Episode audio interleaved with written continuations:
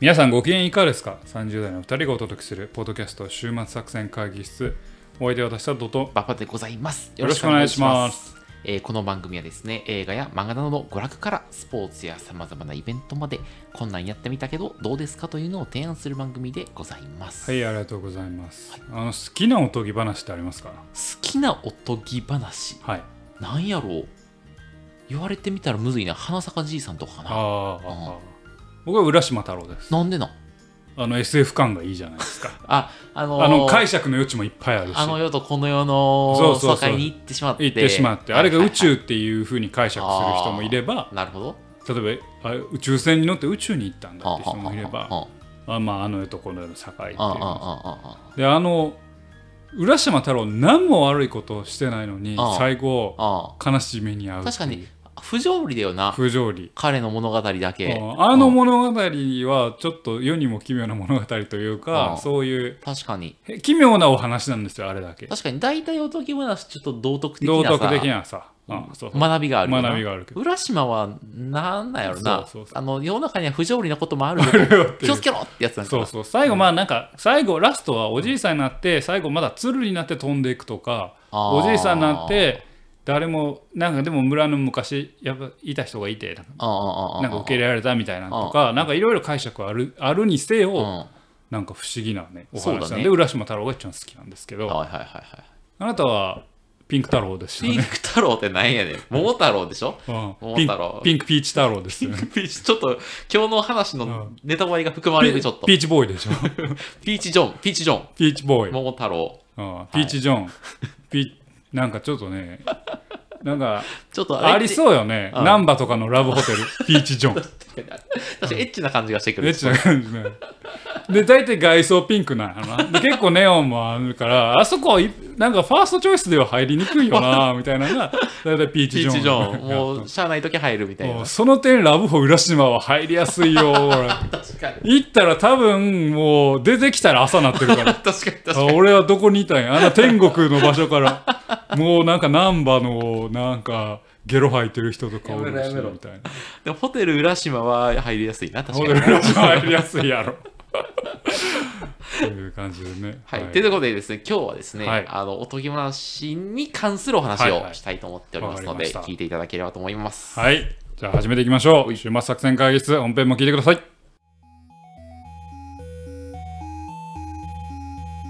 さあ今日も会議を始めていきましょはうい。えー今日のテーマは難波のラブホテルどこが使いやすいか違う違う違う違う違う。あそ違いんまなした週末作戦会議室じゃない。週末作戦を会議する。うん、な何番のラブホテルとか行ったことなああるかあるありそうやなあるあるうん、俺はない、うん、なんかお互い話を進めようはいというところで、えーはいはい今日はですね、はいえーサイバーパンク桃太郎というですね、はい。えーウェブ漫画について紹介をしたいと、いはいサイバーパンクの桃太郎、ね、桃太郎。ははいい。サイバーパンクと桃太郎という全く違うキーワードがつながっているわけです、ここではい。はいというものを紹介したくまずじゃああの SPS SPS、あ、そ週末作う。戦先会議室週から始まりました SPS ね。プロポー、プロポータ、プロモーターズスコア。はい。こちらですね、4点です。お5分結の構4。高い。高いです。高い。まあ、ぜひ見てよと。ぜひ見てほしい。ああああで、個人評価は、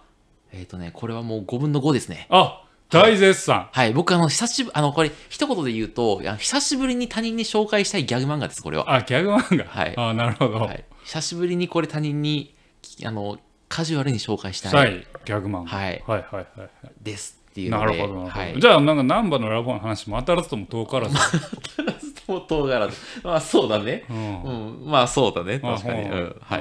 い。なるほどなるほど。じゃあ、聞いていきましょう。はい。はといいうことで、サイバーパンク桃太郎とはでサイバーパンすね、ク桃太郎最大の特徴がありまして、はいはいこちら画像生成 AI を使ってはいはい書かれたギャグ漫画で、あディフュージョン、スステーブルディフュージョンで、えっとですね、ミッドジャーニーですミ。ッドジャーニー。はい。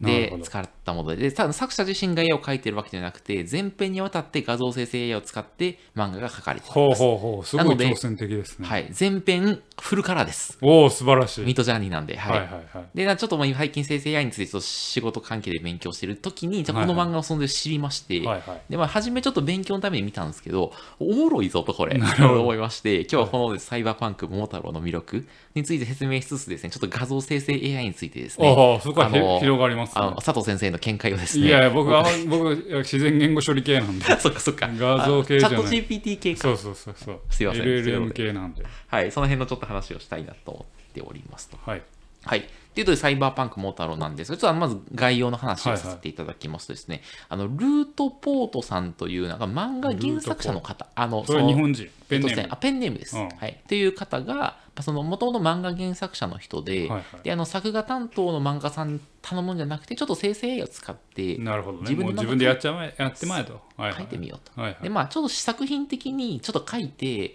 SNS にアップしたんですね。それが去年2022年の夏頃うんうんだけど1年ぐらい前からミトジャーニー使ってたんですこの人。で、あれツイッターとかであのー公開したらすごいすごく話題になりまして。でそこで、まあえっと、今年の3月、2023年の3月に正式に書籍書籍として発売、な出るほど版されるようになったと、そういう作品でございますと。で、まあ、タイトル通りですね、童話の桃太郎のストーリーを原型としながらも、サイバーパンク感のある作品はいにはいはいなっておるとなるほどいう感じのものでございます。はいはいはい、でここからあらすじの話をいよいよしていあきらすたじいと思いますが、物語の舞台はですね、サイバーパンク都市であるですね、ネオ岡山です。ネオ岡山はい、はいおはやっぱネ岡カヤ山マ、ネネカカヤマヤマっていうとしたらあれですけど、うんはい、ネオ岡山です。いなはるいほどで物語はこういうふうに始まります、はい昔々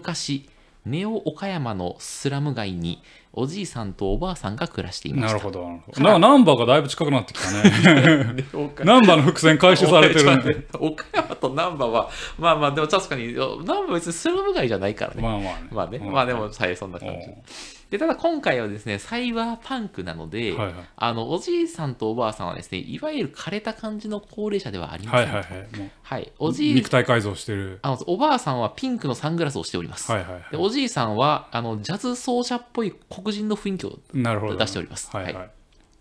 で、なんだったらおじいさんとおばあさんの横に、グランパとグランマっていうルビが振ってあるっていう、グランパとグランマがおりましたみたいな。なるほどで、おじいさんはですね、芝刈りに行くんですね。あはいなんですけど、ここでの芝刈りとは、あの政府や企業のサーバーをクラッキングすることを指おなるほどサイバーファンクしてますねします。なので、おじいさんは芝刈りに行くというはやいつ。はいで、おばあさんは洗濯をするんですけど、ここでの洗濯とは、ストリップクラブを運営して、あの資金洗浄、マネーロンダリングすることを指します。なるほどなので、おじいさんはし、あの、おばあさんはストリップクラブで洗濯に、はいはいおじいさんはし、あの、企業やのサーバーをハッキングしに、芝からに行くんですなるほどみたいな世界観になってます。で、おばあさんがですね、そのストリップクラブでは、あの、身寄りのない脳死した遺体、はいはいあの体は生きてるけど脳が死んでしまった遺体を盗んできて、そこに人工知能をはめ込んで、ストリッパーとして働かせるとなるほどないう極めて非倫理的なはいはい商いを彼女はしている。すごいねうんはい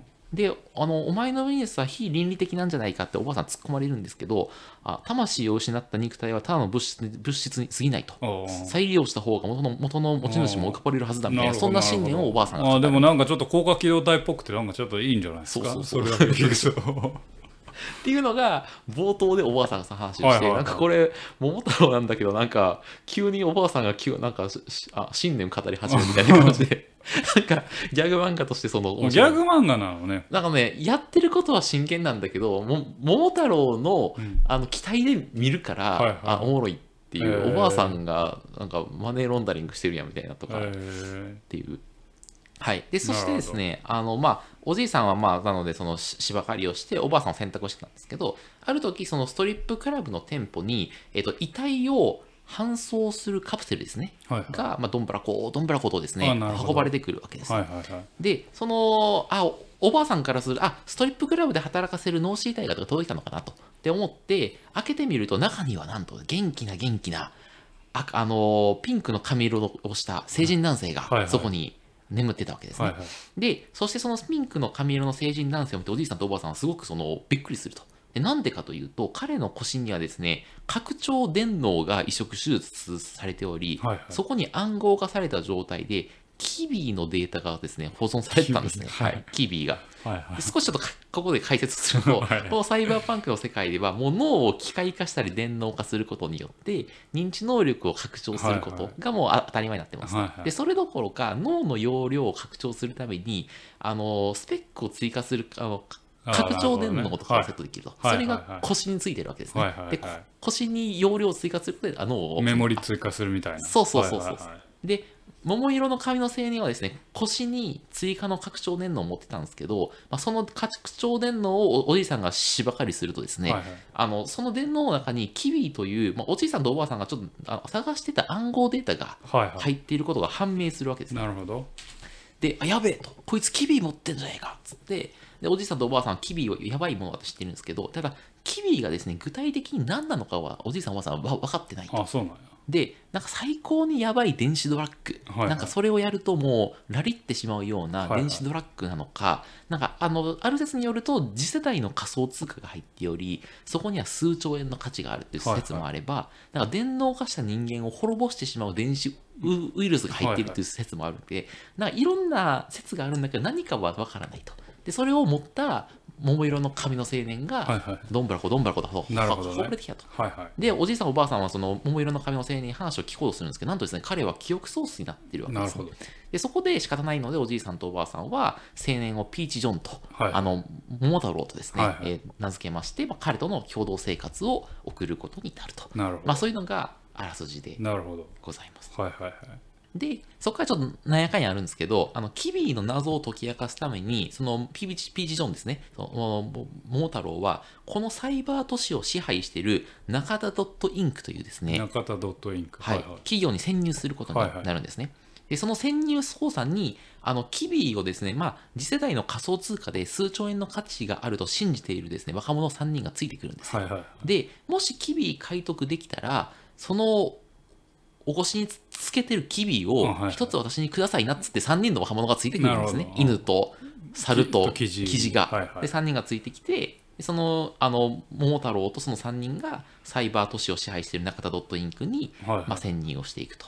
でそこの中田ドットインクに雇われている私兵団がありまして中田の私兵あ中田の騎騎士団というのがあるんですよ、はいはで中田の騎士団がザ・オーダー・オブ・中田インクで通称鬼なんですね、はいあのオーダー・オー・中田インクの鬼っていう部隊があってこはいはのい鬼と戦っていくというのがこのサイバーパンク桃太郎のなるほど大まかな世界観なるほとどあらすじということでごあざいーます。はいはいあはいなんかあんまギャグに感じないけどねあほんとその設定だけ聞くとああああ割とまあそのも桃太郎のサイバーパンク解再解釈あうん広角機動隊というかそういう SF も入れたみたいなあそうだね。うん。そんな感じで普通に面白そうっていううんうんうんギャグ漫画としてではなく面白そう って聞くだけねそううんうんでもね、あの、マジで、あの、生成 AI が作ってる絵だっていうのがあって、すごい、絵がもうサイバーパンク感のある絵で、はいはなんかね、桃太郎じゃないですか。で、なんかね、あの、犬の役の女性の方の、あの、髪型が、あの、犬の、こう、なんか、なあ髪だったりするのに、な俺るほそどねんなやつ生成 AI で描けるんやみたいなとか、はいはいはいなんかちょいちょいネタが含まれてたりとなるか、ほどねあどんぶらこどんぶらこみたいな、なんかその、効果音、いはいなんかざわざわじゃなくて、はいはいどんぶらこどんぶらこみあたいそんな。な面白いね、はい、へーっていうギャグ漫画としてなるほど面白いっていう。なるほどはい、というのが、ああのなるほどはい、今回の。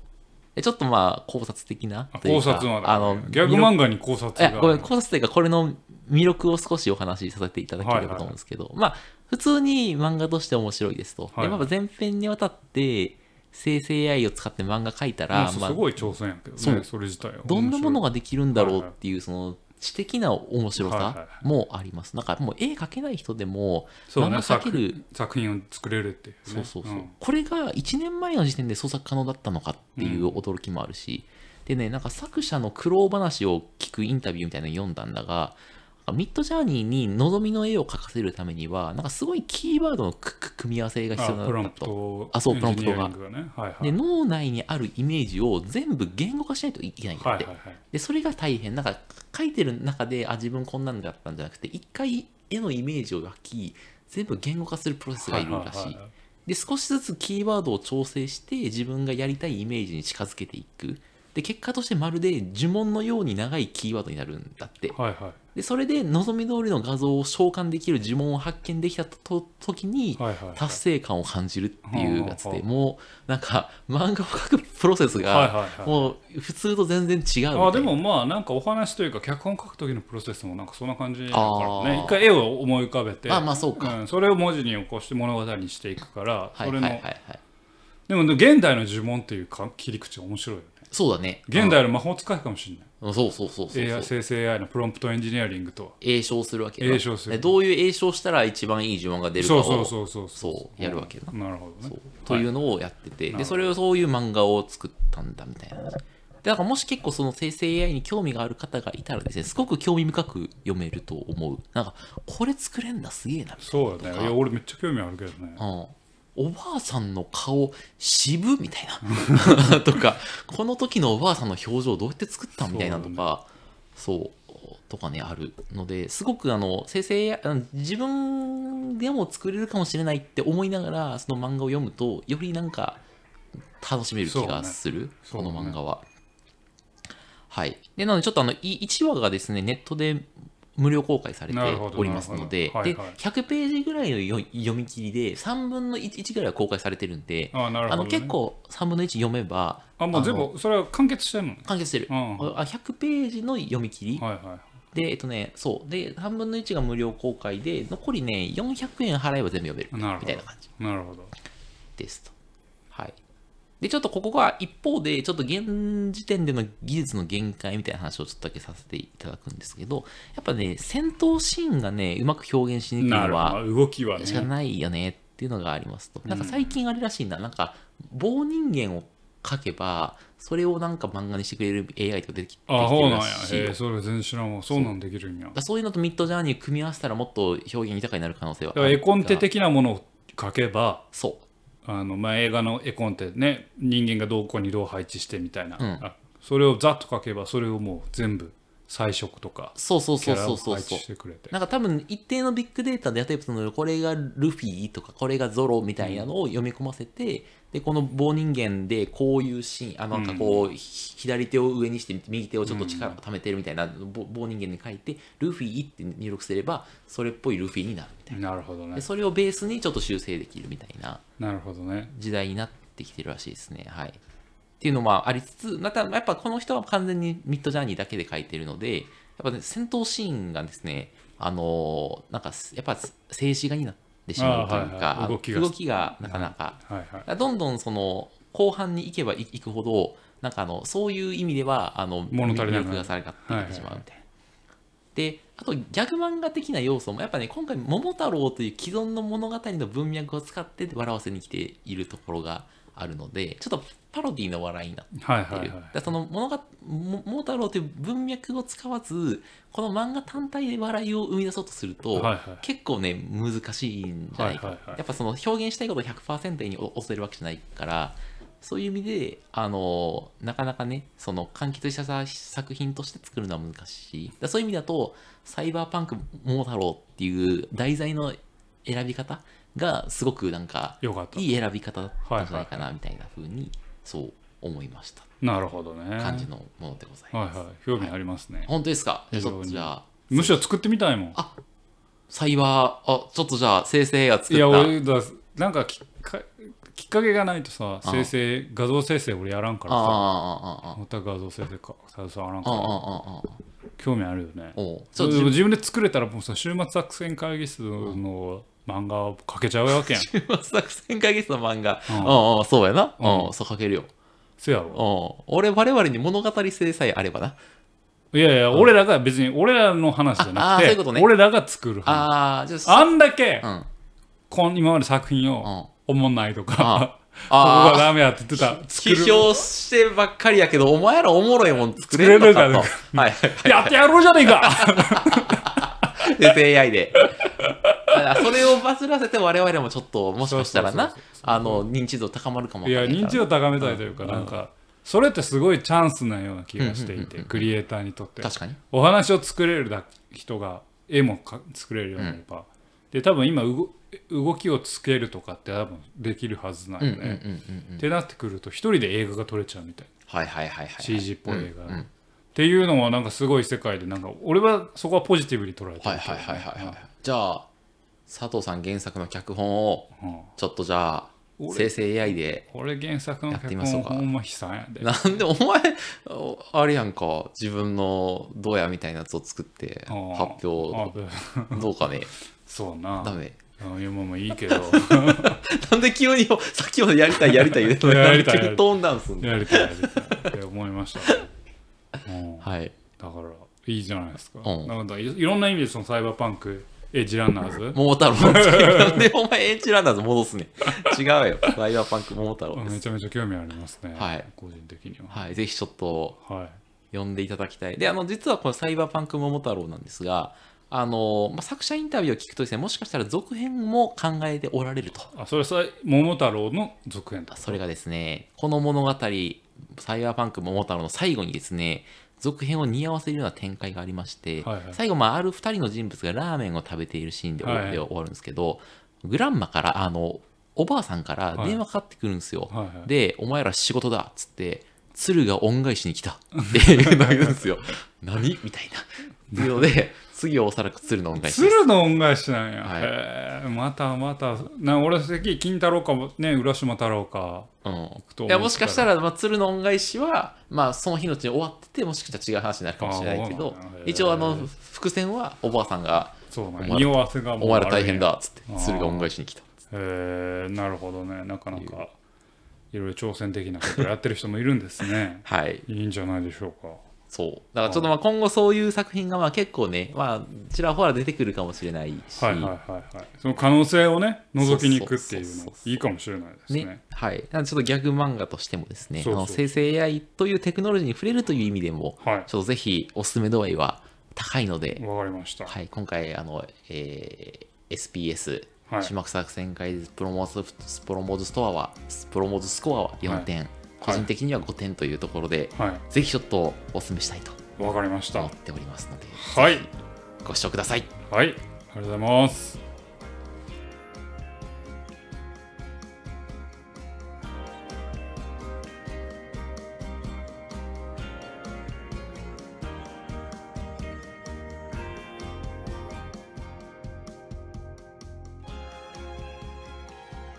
週末作戦会議室ではお便りをお待ちしておりますお便りはポッドキャストのメモ欄に記載されたリンクよりアクセスいただき種目作戦会議室ホームページメールフォームよりお願いします。また X もやっています週末作戦会議室でぜひ検索くださいお便りは X にいただいても結構でございます。はい、ありがとうございます。ということでね、今日は、えーサイバーパンク桃太郎ということで、生成 AI× かけるギャグ漫画という、はいそんな時代になってきましたけどね。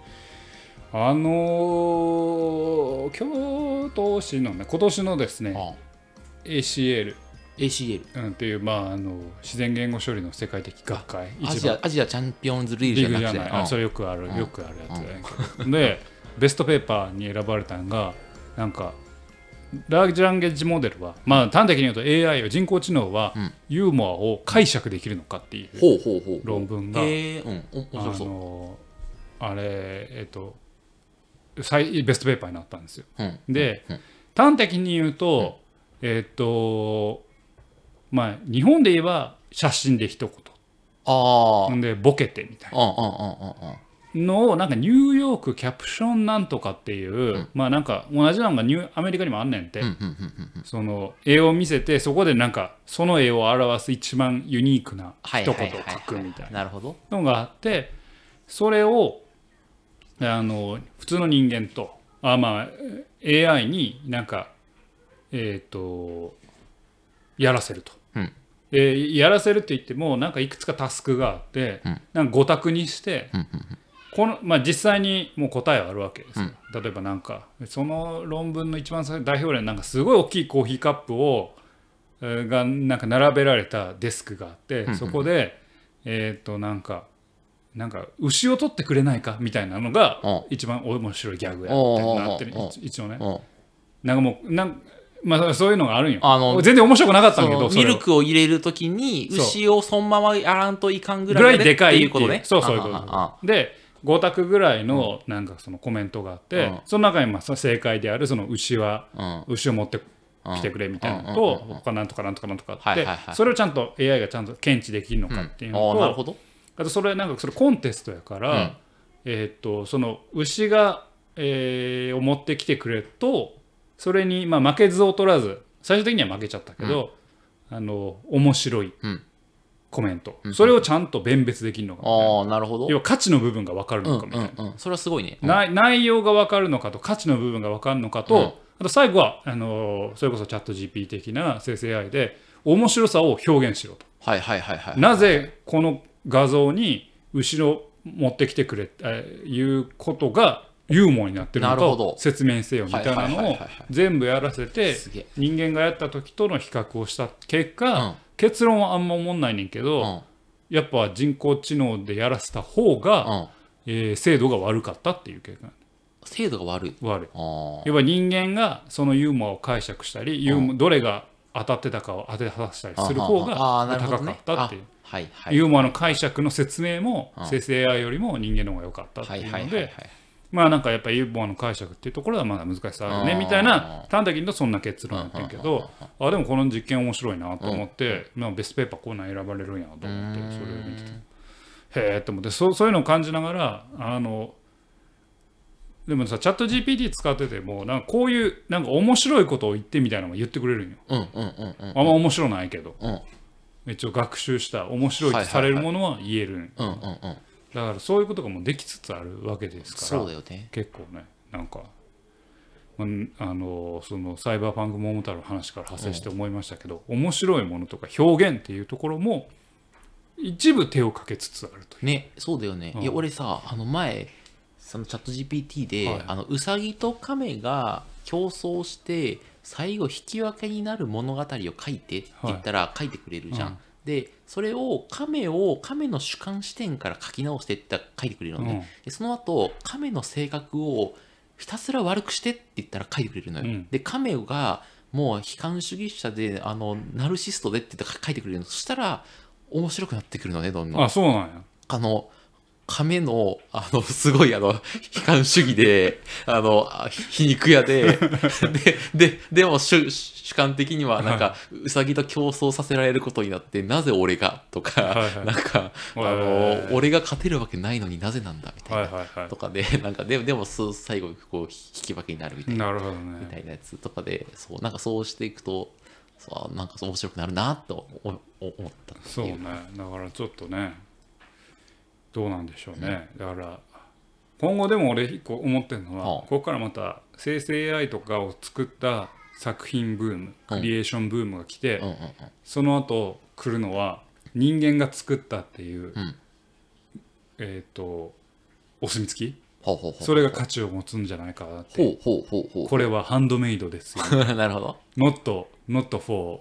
え AI AI はアーティフィシャルインテリジェンスあ、はいはいはいあはい。 not for じゃん not made by アーティフィシャルインテリジェンあ、スそれをでもどうやって証明するか問題はあるよな。まあ NFT 的的な、ああ。 なるほどね。うん、もはいはいはい。のでしょでなんか来るんじゃないかなって思ってる、あーはいはいはいはいはいうん勝手になるほどね。なんか生っぽいものを求められるから本の価値とか上がったりするんじゃないかなと思う。ああ、はいはい。まあでもそれはもうでもあれでしょ。あの、もう生成 AI の方がおおもろい漫画になった後あとそのね大多数になった、うんメうんメジャーになって後の人間の生っぽさみたはいいな。はいはいはい。うんあの、あれでしょその、あガラス用具みたいなやつでしょあの、あの、ガラス職人みたいな人がいて、普通のコップはもう工工業製品のがいいけど、ああそうそうそうそうそうもこの人間が作った作ったガラスのそうそうガラスの工具であることに意味がある。そうそうそう、はいっていう日日がね来たはらいはい来るんじゃないかななっるてほど思いましたね。はい。まあその中で我々もちょっとどんどん生成 AI を終末作戦会議に生かしていきましょう。おうはい。考えます。考える。はい。もうあれかな必。死こいで考えます。俺らが喋ってるんじゃなくて、生成 AI 版佐藤と、そう生な、成 AI 版ババがそうそうそう。だからもうババはいらんねん。なんで俺だけいらんのババっぽい何かがあればいい。そういう。でもお 俺が喋りそうなことを全部読み込ませてそうそうそうそうスワンプマンみたいなでもそれさ佐藤さんがちょっとさ悲しくない なんか一人で喋っていやいや俺はスワンプマンと調べて今日は佐藤とスワンプババアでやってますけどみたいな、はい、という感じでね、はいい、ろんな世の中になってきますけれども、ははいい我々それもね、はいキャッチアップしながらはいお送りし続けたいなと思います、はいというわけでお送りしてまいりましたポッドキャスト週末作戦会議室本日はこれにて開きお開きちお相手は私佐藤とょっとなんか生成 AI っぽく喋んねババでございましたまた聞いてくださいさよならさようなら